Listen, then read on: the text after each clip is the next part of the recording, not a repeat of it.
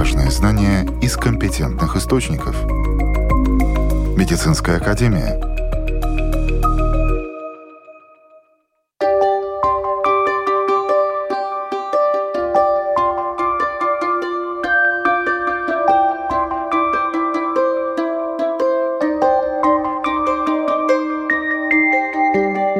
Здравствуйте, с вами Марина Талапина.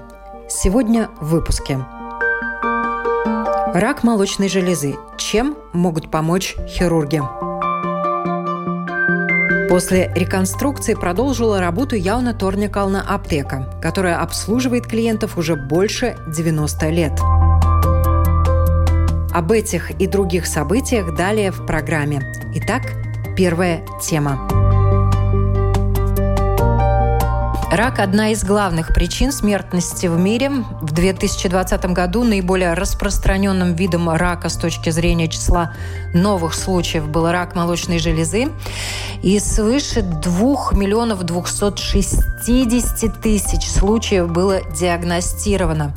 Но есть и хорошая новость. Если болезнь была диагностирована вовремя, то большей части пациентов можно помочь вернуться к полноценной нормальной жизни, потому что рак молочной железы лечится. Я рада представить сегодня с нами на связи хирург, мамолог, онколог Латвийского онкологического центра с опытом э, работы более 30 лет – более 10 тысяч проведенных операций на его счету. Этот человек также президент Латвийской ассоциации заболеваний молочной железы, и он еще и передает свои знания молодым медикам и является доцентом кафедры онкологии Латвийского университета. Я рада представить с нами на связи доктор медицины Андрей Сребный. Здравствуйте. Добрый день. Приятно слышать. Общая картина в нашей стране ну, в принципе, в Латвии тенденции примерно такие же, как э, в Европе в целом. Среди женщин рак молочной железы самая частая онкологическая болезнь. И были даже годы, когда он вообще был на абсолютном первом месте. То есть э, даже если брать во внимание оба пола. Да? То есть э, обычно тройка лидеров выглядит рак молочной железы, рак легкого, рак предстательной железы и достаточно часто еще рак толстой кишки и прямой, если вместе их складывать. Да? Но для женщин это всегда первое место. Заболеваемость в Латвии в год э, колеблется от 1100 до 1300 случаев. И тенденция к э, постепенному росту, к сожалению. То есть 20 лет назад заболеваемость была процентов на 20-30 меньше. Но это плохая как бы новость. Хорошая новость в том, что смертность все-таки, несмотря на рост заболеваемости, по крайней мере, не увеличивается. В этом плане, конечно, Латвия может быть не в самой хорошей позиции, потому что в северных странах, например, заболеваемость увеличивается, а смертность уменьшается. То есть они достигают еще больших успехов в лечении рака молочной железы. То есть при общем увеличении количества рака количество смертей уменьшается. Там наверняка женщины обращаются на более ранних э, стадиях э, заболевания, соответственно, ранняя диагностика, которая значительно повышает шансы на полное излечение. Там работает лучше. Да, да реально. То есть в тех же северных странах, в Норвегии, в Швеции, у них э, примерно 80% женщин отзываются на скрининговые письма. То есть когда получают вызов на маммограмму, 80% женщин приходят на эту маммограмму. В Латвии, ну, прошлый год это вообще особая песня, потому что ковид, и в прошлом году только 20%, но и в предыдущие годы этот процент никогда не превышал 40. То есть два раза меньше, чем э, в северных странах, в многих странах Западной Европы. То есть это, в принципе, к сожалению, общий уровень образования нашей страны и общий уровень информированности населения.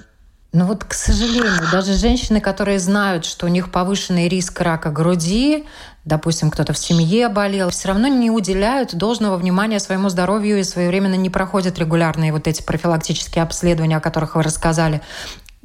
Есть объяснение у специалистов этому? Это только уровень образования или еще уровень э, стигматизации этого заболевания тот же? Лучше не знать, если даже есть. А, Но это тоже, по сути, уровень образования. То есть, когда страх возобладает над знаниями, и э, человек не верит тому, в чем его пытаются убедить врачи. Ну, в принципе, на самом деле есть две основные причины, как мне видится. Одна причина, что люди боятся рака просто в принципе. То есть это еще из советских времен пришло, когда в советские времена диагноз рака был э, чуть ли не под запретом, то есть как бы пациентов, даже у которых найден рак, выписывали с диагнозом там, заболевания молочной железы, специфическое воспалительное какое-то болезнь и так далее. То есть люди зачастую не знали, что они вылечены от рака. И это в обществе породило на самом деле такое отношение, что те люди, которые уже знали, что у них рак, это, как правило, люди, которым нельзя было помочь. Вот раз рак поставили, значит, после этого человек скоро умрет. Большая часть людей просто не знала о том, что у них рак и была все равно вылечена. Сейчас э, ситуация совсем другая. Сейчас каждый пациент полностью информирован о своем диагнозе. Люди знают о том, что у них рак, и мы пытаемся донести им информацию, что рак абсолютно излечимая болезнь, но если только начать лечить вовремя. А если ты не пришел, то вероятность излечения, конечно, уже намного-намного меньше. Это одна причина. А вторая причина у женщин зачастую э, диагноз рака молочной железы ассоциируется с тем, что будет полностью удалена грудь. И женщины боятся именно этого, боятся, что они будут, э, ну, не знаю, грубое слово, изуродованы, что они останутся без груди, и поэтому не идут на осмотры из страха именно перед мастектомией. В ответ ну, вот на такие аргументы нужно, конечно, в первую очередь убеждать женщин, что рак молочной железы – это совершенно не обязательно мастектомия. То есть у нас сейчас э, процент э, сохранения молочной железы при операциях при раке составляет примерно 60%. Только в 40% э, грудь приходится удалять. Но даже если делается мастектомия, возможна реконструкция возможно, реконструкция или сразу, или в отдаленном периоде. И это делается, и может быть что-то поменяется в отношении женщин к э, скринингу и к необходимости обследоваться. Что еще хотел бы добавить, что скрининг в Латвии, к сожалению, охватывает только женщин в возрасте от 50 э, до 69 лет. А женщин до 50 лет э, на официальное обследование не приглашают. Из 70 лет и позже, к сожалению, тоже нет. Это не значит, что не надо ходить. В принципе, рекомендации Всемирной организации здравоохранения, что скрининг должен быть начат в 40 лет. То есть женщина в 40 лет должна сделать первую маммограмму. Иногда она может быть малоинформативна, и тогда там уже должен врач принять решение, нужно ли делать следующую маммограмму через два года или нет. Но первую маммограмму 40 лет должна сделать каждая женщина. Что касается скрининга после 70 лет, это, в принципе, на самом деле уже забота семейных врачей. Семейные врачи обязаны отправить э, любую женщину, если ей уже 70 и больше, на обследование молочной железы раз в два года. Под рекомендациям некоторых стран э, после 75 лет, возможно, раз в три года. Ну, то есть вот такое правило. А в целом, хоть чуть-чуть улучшилась ситуация с ранней диагностикой за последние годы? Ну, с тех пор, как скрининг ввели, немножечко улучшилось, да, но у нас, допустим, нулевая стадия рака молочной железы у нас э, составляет меньше 3%, а в других странах развитых она в два-три раза больше. Это как раз вот соответствует э, посещаемости скрининга, потому что нулевую стадию рака можно поймать только на маммограмме.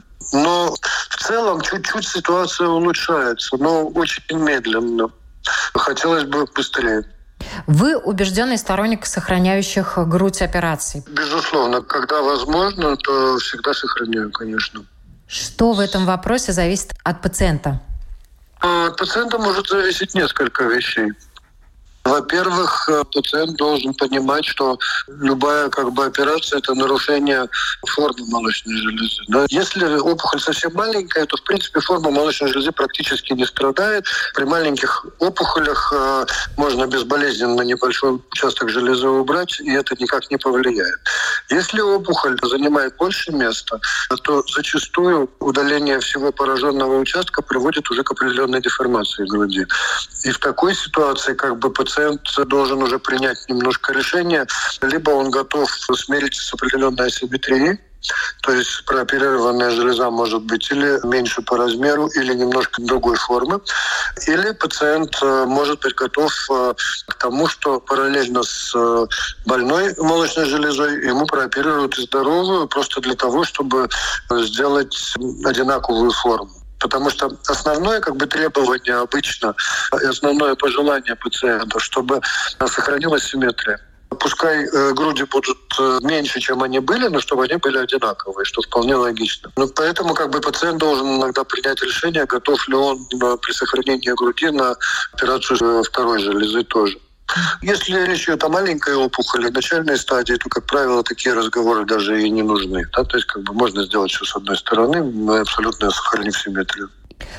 Вы одним из первых онкологов в Латвии начали производить реконструкцию груди перемещением собственных тканей. Я вот надеюсь, нашим слушателям понятно, что это операция, когда лишние ткани, ну, условно лишние, да, например, с живота пересаживаются на прооперированную до этого грудь.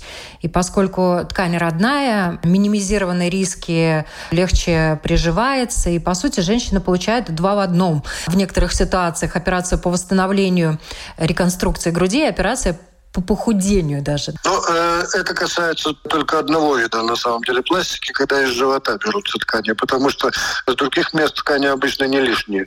Ну, есть случаи, когда, допустим, с ягодиц еще можно брать тоже, но это не перемещение на ножки питающие. Ну, в принципе, то, что когда-то я начал делать с перемещением тканей на питающие ножки, сейчас на самом деле является уже не столь э, популярной операцией. Гораздо более надежной и популярной является свободная пересадка тканей. То есть э, та же ткань живота, она берется, выделяются сосуды, и эти сосуды пересаживаются на новое место уже на грудной клетке. То есть берется питающий сосуд на грудной клетке, к нему подшивается участок ткани, который взят или с живота, или с, э, с ног, или с бедер, допустим, или с ягодиц. Но эти операции уже делают не онкологи. Мы очень активно сейчас сотрудничаем с микрохирургическим центром, который в Гайлизерсе находится. И эти операции делают уже микрохирурги, потому что там нужен микроскоп, там нужна специальная техника по наложению вот этих э, микрососудистых анастомозов. Такая пластика, безусловно, она э, более сложная, она занимает много времени, но э, результат долгосрочный гораздо лучше, чем пластики имплантами. Это правда. Ну, еще один вид пересадки ткани – это пересадка жировой ткани, когда просто делается в одном месте липосакция, а в другое место этот жир подкалывается, пересаживается. Это допустим, я делаю сам. Но вот такая свободная на питающие ножки пересадка, это делается с микрохирургами вместе. Что вам приносит удовлетворение в вашей работе? Безусловно, удовлетворение приносит вылеченный пациент. Ну, то есть, когда я вижу, что в результате моих усилий человек вылечен, и э, когда человек просто ну, благодарен за мою работу, это и есть на самом деле мое удовлетворение. Когда я вижу, что в результате моей операции у человека не изменилась форма груди, то есть он э, удовлетворен тем, как он выглядит э, после операции.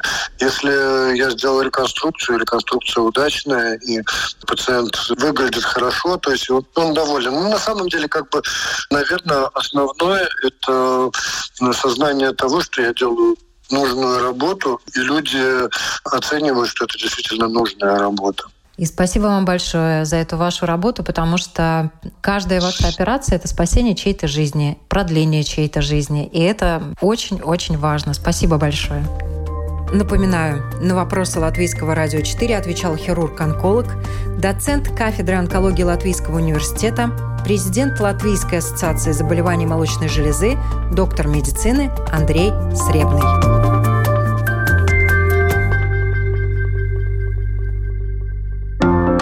Важные знания из компетентных источников. Медицинская академия.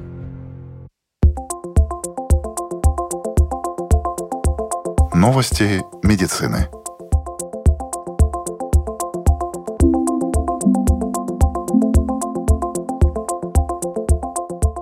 Ученые Мюнстерского университета нашли ахиллесову пяту вируса гриппа. Это белок убиквитин.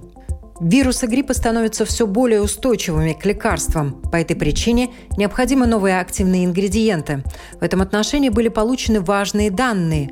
Группа исследователей смогла составить исчерпывающую карту типов модификаций гриппа. Лекарства, направленные против ферментов, должны быть устойчивы к быстрым мутациям вируса, что открывает большие перспективы в будущем для лечения. Ученые из Университета Вирджинии хотят предложить новый способ предотвращения распространенных причин потери зрения. Исследователи обнаружили неизвестный ранее фактор вредного роста кровеносных сосудов в глазу, который может привести к новым методам лечения дегенерации желтого пятна и других распространенных причин потери зрения.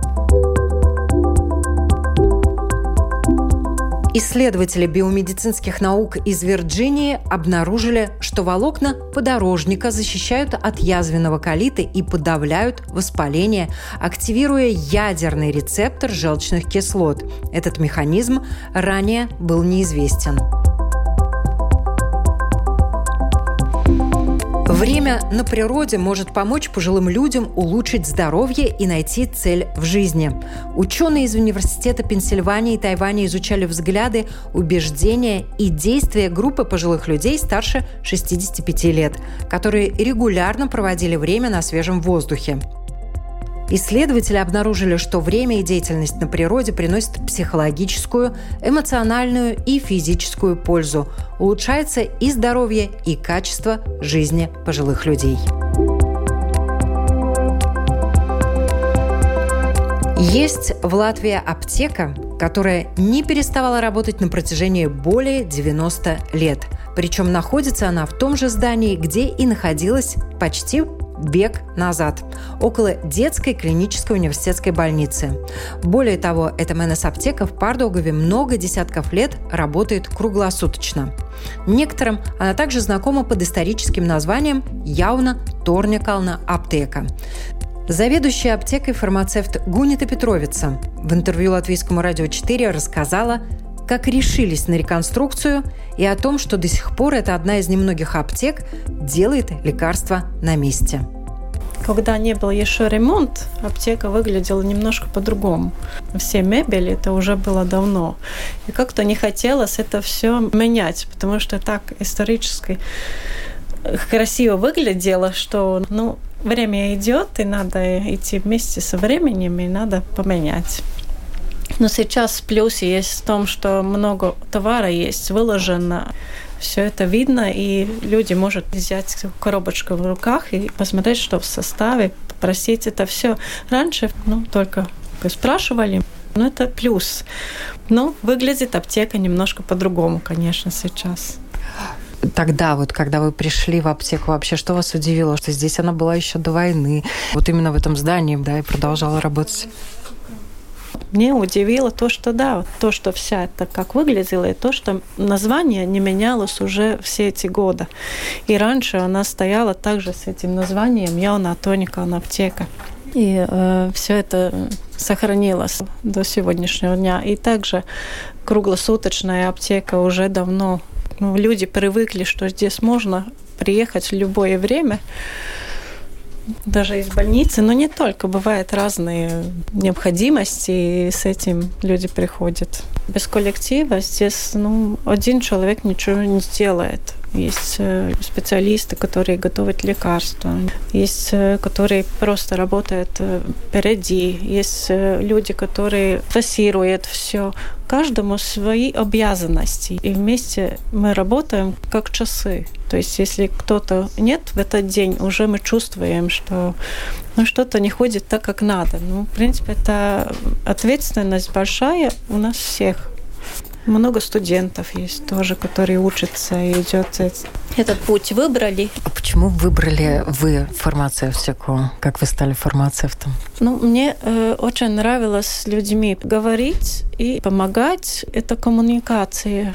Я не знала конкретно, что это будет. Ну, не знала, что хорошо выглядит. Фармацевт э, все знает, лекарства много знает и рассказывает об этом. Но это все не только знать о лекарствах, надо быть э, тоже креативным, то есть э, искать много разных других вариантов, как помочь, не только просто заказывать лекарства, но есть очень много таких нестандартных ситуаций, где нужно ну, немножко уже больше себя вложить. Uh-huh. Здесь аптека, которая работает с разными, и фонд есть, и тоже больница рядом, изготовление, новые продукты каждый раз. Ищет э, все необходимые информации, как это можно приготовить, совместить лекарства. Это не только брать что-то уже готовое, но уже идти тот путь, э, которым надо больше себя выкладывать со своей профессией, знаниями, искать информацию.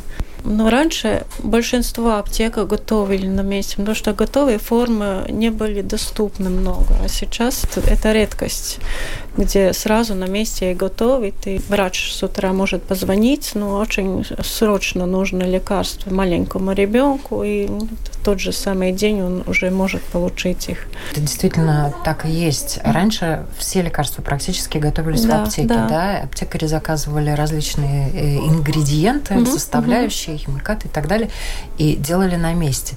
И у вас в свое время был очень большой зал именно для приготовления лекарств. Да, сейчас он меньше, но все равно работа не, не уменьшалась. Э, то есть сейчас э, много лекарств недоступно в складах готовой формы. Ну, была проблема с заказом, с антибиотиками разные. И тоже лекарства, которые уже вышли из регистра, но их все-таки врач э, советует людям, выписывает рецепты, их как-то надо достать. Но не всегда можно достать как нерегистрированные формы. Бывают случаи, когда надо приготовливать их. И если такая возможность есть, вся информация совпадает, что их совместимы, можно готовить, мы их готовим. Это плюс, потому что, да, много вариантов. Ну, людям нет возможностей других. И это не только не надо ждать вот много времени, когда мы заказываем нерегистрированный медикамент, это надо ждать три недели, даже месяц, даже больше бывает, да, в зависимости. Некоторые формы даже не достать и даже не регистрированные. И поэтому есть возможность. Многие лекарства из России были раньше. А сейчас вот тоже можно э, активные вещества как бы заказывать и с этим что-то приготовить или альтернативную форму которых нет в рынке. То, что касается антибиотиков, да, на сегодняшний день это все равно лекарство незаменимое пока еще, mm-hmm, да, альтернатив mm-hmm. нет, там детские сиропы и так далее. Это все очень востребовано, но раньше готовили все и каплеты, сиропы, и микстуры, и мази. Все это готовилось в аптеке. А что сегодня делают в аптеке? Вот какие виды лекарств э, делают? Тоже, тоже свечки, тоже суспенсии, тоже капсулками делаем. Да? Есть бывает лекарство, человеку выписана готовая форма таблетки, ну, например, 500 миллиграмм, а ему надо 300 миллиграмм э, принимать. И если э, это лекарство можно сделать мелкими порошками и в капсулках э, по 300, это ему возможность есть как бы получать точную дозу необходимую. Ну, бывает, что делиться вот, ну, 500-300 достать это ну, невозможно человеку. Не будет точно. Но если возможность есть, тогда мы в капсулке, и человек получает уже готовую форму конкретной дозы. Но это тоже такая есть возможность людям, которым выписана другая доза, прийти э, в аптеку консультироваться, можно ли необходимая доза, как ему выписано. Ну что, ну, тоже. В зависимости от формы лекарства, я э, Да, понимаю? в зависимости от формы. Есть лекарства, которые размелковать нельзя. Просто поэтому э, бывает, что надо вот это все смотреть. Это надо очень прийти интересно. в аптеку и смотреть, какая возможность это сделать. Ну, бывает, что вот, если они масляные капсулы, конечно, их не разделить никак. Но если таблетка, которой нет продолжительного действия, их угу. можно разделить. Индивидуально это все, конечно, угу. надо смотреть. Вот что фармацевту сегодня надо для того, чтобы приготовить лекарство? Надо сперва рецепт, и тогда мы уже смотрим, что, что мы можем получить, какие лекарства есть доступны, какие активные вещества есть доступны. Надо знать, которые вещества идет вместе. Есть чувствительные лекарства на э, pH. Ну, это все надо как бы иметь в виду, перед приготавливать. Бывает, что э, врач э, ну, что-то там не выписал до конца, или тогда мы звоним врачу и уточнить эту дозу. Бывает, бывает, что большинство доз не соответствует как бы стандартам, но врачи выписывают рецепты тоже в нестандартных ситуациях. Это даже нормально, что прежде этого мы звоним врачу и уточняем дозу, правильно ли это.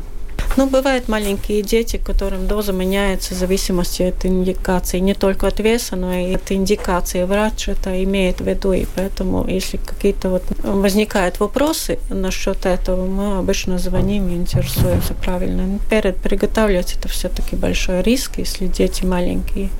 Раньше выписывали рецепты, это каждый раз в рецепт ну, смотрел, не мог да. ничего понять. Ну, вот Фармацевты кажется, были еще, помимо да. всего прочего, расшифровщиками того, что выписала врач. До сих пор это сохраняется. Но есть э, некоторые случаи, когда еще выписывают бумажные рецепты, и тогда это уже труднее потому что почек по-разному бывает. Но нам есть большие опытные специалисты, которые работают на приготовлении, они уже видят, он знает, что там должно быть. И, ну, конечно, звони врачу, если какие-то вопросы возникают, это очень серьезно. Нельзя ошибиться при этом. Сейчас есть возможность выписывать электронные рецепты даже и врачу, даже если это не готовая форма. Он выписывает активные вещества, и тогда это лучше понятно и даже ошибок. Ну да, и нет да. лишних вопросов лекарства, которые делают в аптеке, вот, за которыми чаще всего приходят? Ну, чаще всего мы находимся рядом с детской больницей, и там очень маленькие дети с разными заболеваниями, и новорожденные, им э, нужно разные суспенсии, потому что в готовой форме такие маленькие дозы не бывают. И поэтому э, врачи заказывают у нас эти суспенсии специально приготовленные по весу ребенка. И, и по ну, индикации, конечно, имею в виду. Все это в готовой форме невозможно купить. Большинство суспенсий, да. Разные наружные формы, которые уже э, нет готовой формы, доступны в складах. Раньше были, сейчас нет. Э, мы тоже э, смотрим состав, как это можно приготовить, чтобы это получался. Mm-hmm. Но у вас, получается, заказывают не только люди, пациенты, да, но и врачи тоже врачи, для больницы? да. В больнице приходит э, ребенок, и тогда вот э, Врачи с утра звонят, мы хотим выписывать ребенка из больницы, он едет домой в Даугавпилс, например, после обеда. Ну, было бы хорошо, чтобы сразу приготовили, чтобы была возможность родителям выбрать эти лекарства и поехать тогда в Даугавпилс. Потому что если вы заказываете Даугавпилс, это сразу человек не получит эти лекарства. Ему понадобится ждать два дня еще дополнительно. Это два дня бывает, что это очень серьезно. Поэтому, да, нам есть очень хорошие врачи, которые сразу звонит, все это организуем, чтобы человек мог получить и угу. ехать уже. А лекарства приготовленные лекарства, которые приходят заводские, срок годности? Срок годности зависит от активного вещества. Да, есть специальные нормативные документы, которые э, указывают каждому веществу в приготовленной форме есть срок годности. Угу. От месяца до трех, может быть, даже семь дней. Это зависит индивидуально от вещества. Круглосуточная аптека, и понятно, что пациенты бывают разные, работа фармацевтов на самом деле не самая безопасная с точки зрения психологии, потому что приходят разные пациенты, у многих, если болит, то болит, и человек может быть раздраженным как минимум, но бывают и агрессивные и так далее. Вы сталкиваетесь, ваши коллеги, ну вот э, нестандартные какие-то бывают такие ситуации? Нестандартные ситуации может быть. Нам, у нас хорошие клиенты. Бывают, да, больные, расстроенные, но мы все такие в каждой ситуации. Человек может по эмоциям выражать себя по-разному. И тоже вот этот раз в месяц, пилменес, называется, да, это тоже чувствую. Просто то, что человек более чувствительный в этом периоде, кому-то это больше, кому-то это меньше. Ну, конечно, надо разговаривать все равно, помочь этому человеку решать его проблему.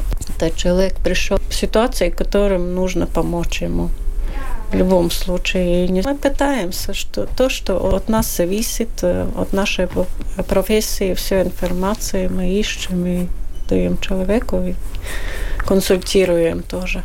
Раньше были такие стеклянные баночки с петушками, притирочками такие аптекарские весы маленькие. Сейчас тоже такие, сейчас, сейчас электронные. Ну, это займет много времени, и очень большая нагрузка, если в руках. Конечно, есть ситуации, когда это нужно, но эти такие нам тоже есть. Но нам э, электронные весы сейчас, они более точные, это очень важно лекарствам, которые нужно в маленьком количестве только. А сейчас э, как все это выглядит? Ну, тоже в стекле, да?